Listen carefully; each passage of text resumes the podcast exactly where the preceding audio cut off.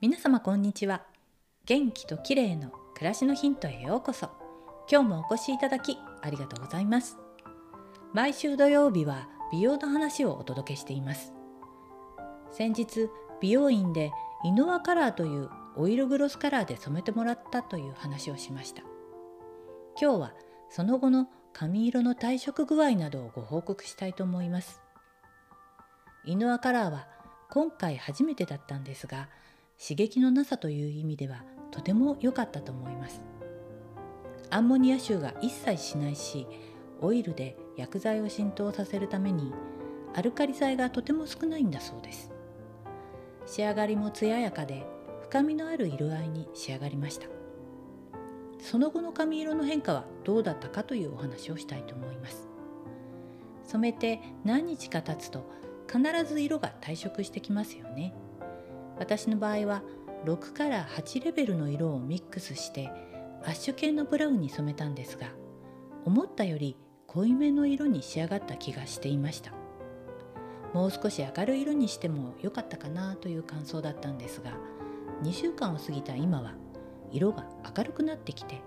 ちょうど良い明るさになってきました。白髪だった部分はハイライトのような感じになり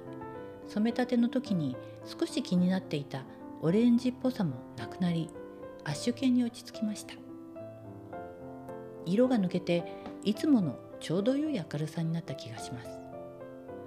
艶も長持ちしていてあまり髪が傷んだ形跡はありません。このようにイノアカラーはダメージが少ないカラー剤と言われていますがジアミンフリーかというとそうではないようです。アレルギーを起こすことがあるジアミンは日本人のブラウンやブラックの髪を染めるカラー剤には多かれ少なかれ使われることが多いようで悩ましいですね。最も最近ではジアミンアレルギーの人向けにジアミンを使っていないカラー剤を扱っている美容院もあるようなので一度ノンジアミンカラーというのも試してみたいなと思っています。もう少しすると根元が気になってくると思うのでしばらくはお家でカラートリートメントを使う予定です。カラートリートメントは塩基性色素でジアミンが入っていないので安心です。